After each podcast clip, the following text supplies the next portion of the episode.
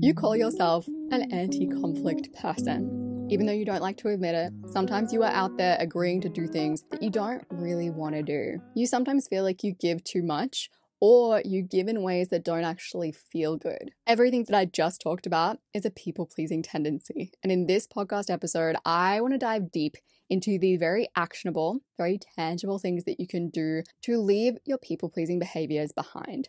This episode is going to be long. Grab a cup of tea, buckle in, get yourself ready. I have a lot to say. Well, welcome to Grow with Intention, the podcast for people who want to create a life that feels good. Before we talk about the actionable ways to let go of your people pleasing, I want to talk about what people pleasing actually is. And I do want to talk about the very commonly quoted idea on the internet that people pleasing is manipulation. People pleasers are out there manipulating people into thinking about them in certain ways or feeling certain ways about them. Look, is there a grain of truth to this? Yes. Are people pleasers master manipulators that are super conscious of what they are doing, that are very intentionally going out there trying to shape people's perception of them? No. People pleasing is usually really unconscious behavior, like knee jerk behavior, that is done out of self protection. That doesn't mean that people pleasing is this pure kind behavior where you put everyone else's needs ahead of your own. That's what people pleasing is often sold as, and oftentimes that's just not the case. And we'll dive into that later. But on the other end of the spectrum, people pleasing is not master manipulation. Now let's talk about how to drop your people pleasing tendencies, starting with step number one, which is to stop calling yourself a people pleaser. So, James Clear, he wrote the book Atomic Habits, and he talks about how to embed a habit in your life you need to create an identity out of it. So you don't just go on runs, you are a runner. You don't just eat healthy, you're a healthy person. To really embed the behaviors that we do as our identity. And I feel like with people pleasing, what we've gone and done is almost done the reverse and turned what is usually only like a handful of behaviors into an entire identity and then run with it. Most people I know who call themselves a people pleaser actually only have a few behaviors that they do that would qualify as people pleasing. I haven't met many full blown in every area of their life people pleasers. I've met those people before for sure, but they're just not as common as you would think. And maybe you are listening to this and you're like, no, I do qualify as a full blown people pleaser. That could totally be the case. But that's just not what I see observationally. I talk to people who call themselves people pleasers, but then they'll totally disagree with me on an opinion. They'll say no when they don't want to hang out. They'll tell me that they're low energy and they can't help me out with something. That's not people pleasing. And this is not me complaining about that. That's a good thing. But that isn't people pleasing. The best thing that you can do for yourself when you start this journey of letting go of people pleasing is to, instead of calling yourself a people pleaser, start getting clear on the specific things that you do that lean towards people pleasing. Instead of overcoming being a people pleaser, you are trying to manage how you respond to feelings of disapproval from others. I promise that when you stop looking at yourself as a people pleaser and you stop talking about people pleasing in general and you start really getting specific and nitty gritty about the behaviors that you think are people pleasing behaviors, it will feel a lot easier and more possible to overcome those behaviors. But how do you actually become those behaviors? Let's talk about it with step number two, which is identifying your must be seen as and your must not be seen as boxes. Going back to what I was talking about before, a lot of the talk of people pleasing on the internet comes from a place of, you know, people pleasers just put everyone's needs above their own. And I get where this is coming from. I've never really met someone who has people pleasing tendencies that isn't super empathetic and kind. That is generally the case, not always, but generally. However, when you have people pleasing tendencies, they don't always come from a place of deep empathy. In fact, I'd argue they have a lack of empathy. I'll share a story from one of my people pleasing moments. One time I went out to dinner with a friend. I had a full on dinner, I had a full on dessert. I came home and I felt sick. Like I felt unwell. I had eaten so much. And then Luke came out and he had an ice cream and he was like, I bought you a treat. And in that moment, I went, oh my God, I'm going to have to eat this treat because I feel so bad. I feel like I have to. It would be so ungrateful. It would be so selfish for me not to eat this treat. So I ended up eating this ice cream that Luke had bought me, and it made me feel extra unwell. Like I didn't want to eat it at all. I felt sick. And sure, you could definitely look at that story from the perspective of, wow, she's putting everyone else's needs above her own. But actually, in that moment, I was much more concentrated on my must be seen as boxes than I was on Luke. In my head, unconsciously, part of me was going, I must not be seen as selfish. I must not be seen as ungrateful. I must be seen as grateful and gracious. I was not thinking in that moment, how would Luke feel if he knew that I was eating a dessert that would make me feel sick because I felt like I had to. I was thinking much more of myself. I was very self focused in that moment. And this is the more difficult part of working with your people pleasing tendencies. It's really acknowledging the fact that they aren't always coming from an others focused perspective. Instead, our brain often has these must be seen as boxes, and it really thinks that there are consequences should we not be seen in those ways. If you have people pleasing tendencies, you have must be seen as boxes or must not be seen as boxes. And it's really important to start mapping out those boxes by looking at the moments where you have, you know, crossed your own boundaries or people pleased in some way and going, okay, well, what will my must be seen as boxes in those moments? And what does my brain think are the consequences should I not be seen in those ways? Which leads me to step number three of letting go of your people pleasing tendencies. And I feel like I might get ripped apart for this, but in part, to let go of your people pleasing tendencies, you need to practice more empathy. And this type of empathy is mindful and wide ranging empathy. It's slightly different. So, when you're applying wide ranging empathy, you want to empathize with yourself. And you may think, well, I am empathizing with myself, but you're not. You're in self protection mode. You're not actually sitting and going, okay, what are the consequences for me here? What is the cost of me doing this? You also need to apply empathy to the other person involved. And often this actually gets missed, which seems surprising. But if you think back to my ice cream story, in that moment, was I actually empathizing with Luke? To a degree, but not really. If I really empathized and went, you know, what will Luke most want me to do right now? Of course, he would most want me to be like, hey, that'll make me feel sick. Thank you so much, though. I'll have it tomorrow. And in some cases, your empathy can extend to the people that will be impacted by your decision because there are often third parties involved. So, for example, I recently had someone reach out to me, and I'm going to fudge the details of this story on purpose just for privacy reasons, but they had a self love club that they wanted to promote on my newsletter. And at first, I was like, oh, like it would be so mean to not just let them promote their thing on my newsletter for free. You know, what reason do I really have? But then I was like, okay, let's apply some wide ranging empathy. Firstly, I empathize with myself. So the cost of doing this is that am I opening the doors for anyone to be able to contact me and promote on my newsletter? That's not really something that I feel willing to do right now. Secondly, I didn't really know this person's content very well. So I didn't feel like I could confidently promote it. And the risk to me, of course, is that I'm promoting something that I'm not that familiar with. And that could ruin the trust that my audience has in me. And when I really did that, deep empathy, I was like, oh no, there is real risk to me here.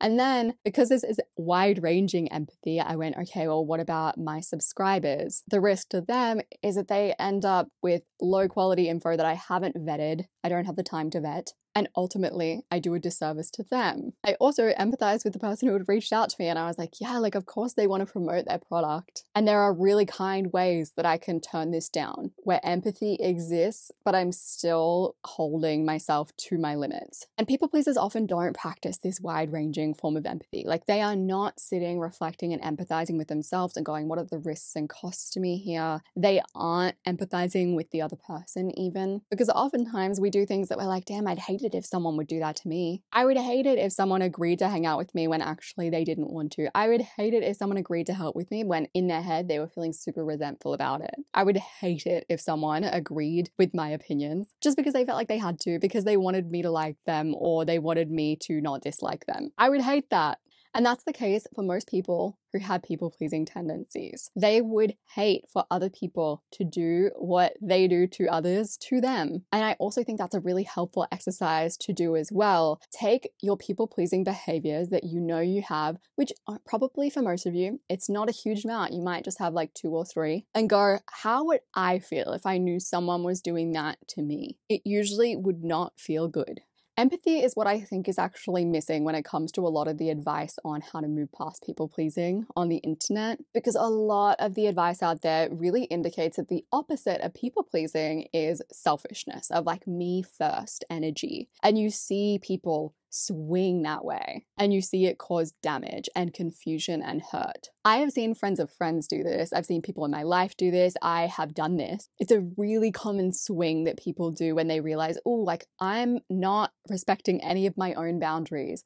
They go, okay, well, I'm going to get really me firsty and step into my selfish era, my villain era. And usually that isn't very sustainable for someone who has had people pleasing tendencies because you're probably an empathetic you know, generally kind person. And not only will stepping into your selfish era feel really wrong, but because it's coming from a lack of empathy, it's coming from self focused thinking, other people will respond to it really poorly as well. But when you start to practice wide ranging empathy, where you really empathize with other people and you really empathize with yourself and your own needs as well, and anyone else that is affected by your decisions, you will feel so much more trust in any boundaries that you set or like needs that you express. And even when you do get a negative response from other people, when maybe you don't say yes where you usually would, or you don't agree with someone where you normally would, even when someone reacts poorly, you will feel more trust and more confidence in the way that you have acted because it's come from a place of deep empathy. It's come from a place of thoughtfulness instead of like me first energy. Now let's talk about the next step to leaving your people pleasing era, which is to start the mental rehearsal. So I've already talked about how most people pleasing behaviors are very knee jerk reactions. Like they are very automatic. They do not feel conscious at all. If you're saying yes when you want to say no, you're not like present in that moment. If you're saying things that you don't mean, probably not very present. If you're agreeing to things you don't agree with, I'm sure you're not feeling very present. It's very automatic. It's very much like word vomit or behavior vomit, if you will. And because of that, it's really hard to break those patterns, which is where mental rehearsal can come in handy. What I would recommend that you do is pick one specific behavior of people pleasing that you're really trying to get past. So that could be, you know, speaking up when your order is wrong at a restaurant. It could be not offering to hang out with people when you don't want to hang out with them them. Really think back to those moments in time where you did things that felt like they crossed your own limits. And then mentally rehearse and put yourself back in those scenarios. Practice wide ranging empathy and make different decisions. The key with mental rehearsal, and I talked about this in my podcast episode on manifestation or practical manifestation, is that mental rehearsal should always be you picturing a very reasonable approximation of you. It should never be you picturing, you know, this person that effortlessly can turn down plans or turn down a request for help. If that's not how you naturally are now, Instead, what you should be picturing is you, for example, having someone ask you to help them move that you don't know very well. And then within your mental rehearsal, you should actually experience the exact same feelings that you would get in real life. So if that is the urge to be like, oh my God, of course I'll help, let yourself experience that urge in your mental rehearsal. And then let yourself practice wide ranging empathy and make the decision that feels most aligned, that feels the most empathetic towards yourself and towards the other person. The next step to leaving your people pleasing behaviors behind. And this also sounds contradictory, but find ways to give that feel good. Once again, a lot of people, when they realize, oh, like I'm crossing all of my own limits and I feel like I'm giving too much or I'm giving in ways that don't feel good, they swing so far in the opposite direction and they end up being actually very uh, restrictive with their giving. I put a quote up on Instagram about this the other day from the book The Art of Giving and Receiving, which is actually a book about consent, but it definitely applies to people pleasing. And the quote is When we are worried about having to give too much, we become afraid to give anything at all. When we take full responsibility for our limits, we become relaxed and generous within those limits. It is backward from what we might think. The way to joy and generosity is not to push ourselves, but to own our limits. So, to give an example of this, a while ago I saw this clip of a lady who was talking about how she was on her way to the gym and she knew that someone in her gym class had a birthday that day. And she was like, Oh, like the nice thing to do would be to go to Starbucks, pick up a little gift card, and bring it to that lady. Also, we're not supporting Starbucks, to be clear. But then she was like, actually, you know, I don't have to do that. I need to, you know, put myself first kind of thing. And she got absolutely piled on. People were like, this is what pop therapy is doing to the internet. It's okay to do things for people. But honestly, I understand why she said that and why she did that because so much content about people pleasing, which I am so sure she had consumed, it really puts you in a mindset of being very protective of your giving, giving less, putting yourself first, being really careful that you're not being taken advantage of. And it really puts you in this mindset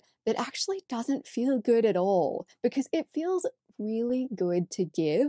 And giving is like a beautiful and wonderful thing. Adam Grant actually has this book called Give and Take, where he divides people up, according to the data, into givers, takers, and matchers. So, matchers, they'll give as long as they get. Takers we stay away from them because they are terrifying people to be around. And givers are divided up into two. There are otherish givers and there are selfless givers. Otherish givers have their own strong goals, ambitions, and interests. And most importantly, they have a really strong understanding of their limits. Selfless givers really lack those strong goals, interests, ambitions, and they also really lack strong boundaries and a strong understanding of where their limits are. So they end up overgiving. They're also much less likely to ask for help. They might martyr themselves a little bit more as well. And really interestingly, otherish givers actually sit up the top when it comes to successful people, like they are in the top bunch. Selfless givers are at the bottom. They tend to be the most unsuccessful. From all of the research that Adam Grant did on givers,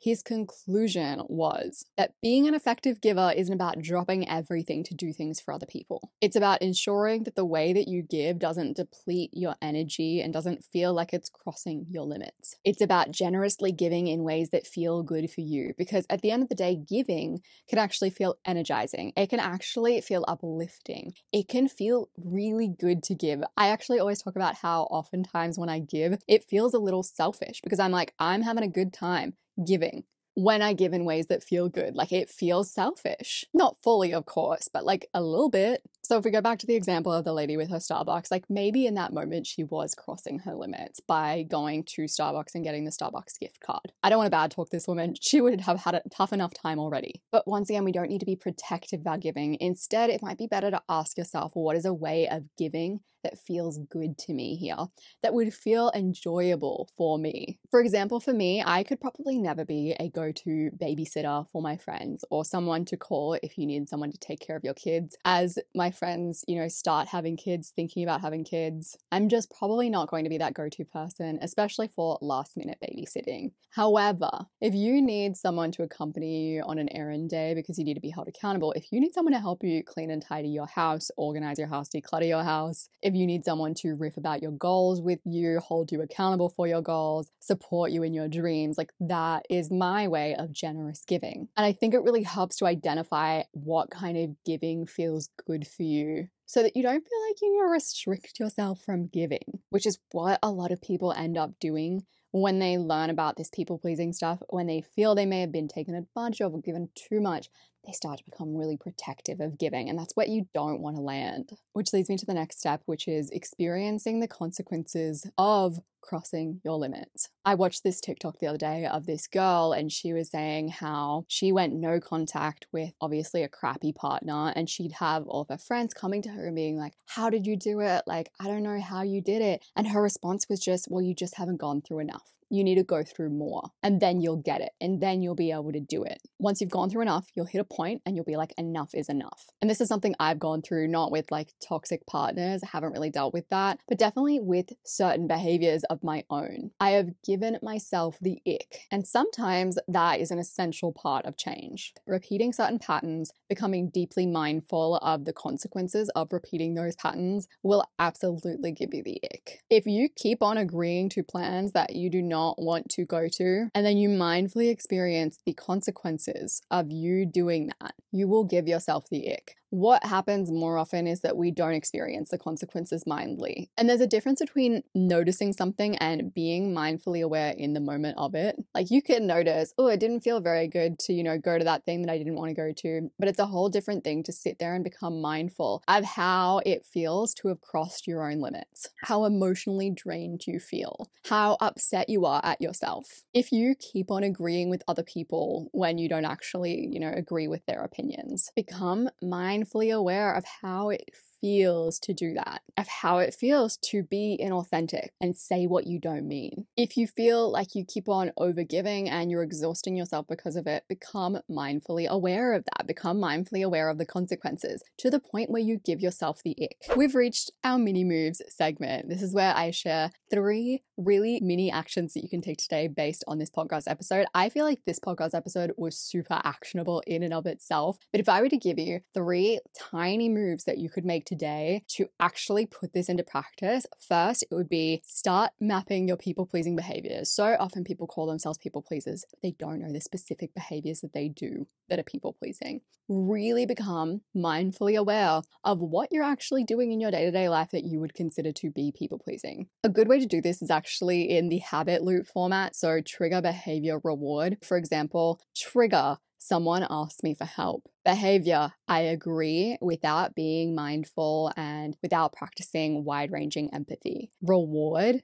you might be like, what reward? There's no reward. But the reward would be those must be seen as boxes being checked. The reward might be, you know, approval. The reward might be the avoidance of any kind of rejection, upset, or conflict. Really start getting nitty gritty about what behaviors you have in your life that you see as people pleasing behaviors. The second mini move that I would make after listening to this podcast is actually write down a list of the last five to 10 times that you can remember leaning into people pleasing behaviors. What you might find doing this is that you don't actually people please as often as you think. You might find that you struggle to even think of examples of yourself people pleasing, but write down all of the examples that you can think of which leads to mini move number three, which is mentally rehearse redoing those situations. Practice wide ranging empathy in the moment, experience the feeling of resistance that you would feel in your day to day life, and go ahead and change your behavior, even if it feels difficult in that mental rehearsal. I would actually practice the mental rehearsal a few times if you could. Now, let's get into the recs of the week. So, with every podcast episode, I like to give you a few recommendations of resource that you can dive into to go a little deeper on this topic. The first recommendation I'm going to give is The Art of Giving and Receiving, which once again is a book about consent and sex. So, it may not feel super relevant, but I actually think it's wildly relevant for people pleasers and actually I have seen Hailey Paige Magee, who is big on boundaries on Instagram. She released a whole article about people pleasing and sex and the confusion that that can cause. I would recommend that article as well. That's going to be my second rec of the week. Highly recommend both of those things. They will be linked in the show notes. My third recommendation of the week is Did You Say Something, Susan? Simply because it has so many scenarios in it that you can take, that you can use for mental rehearsal, that you can use to practice your wide ranging empathy. If you enjoyed this podcast episode, you might enjoy my podcast episode on social anxiety. I'm going to have it linked down below in the show notes. A lot of the traits of social anxiety and the traits of people pleasing tend to overlap you probably have a little bit of one if you have a little bit of the other. Highly recommend going and giving that a listen because so much of it is relevant to this conversation. I hope you enjoyed this podcast episode. I appreciate you so much, and I will see you soon.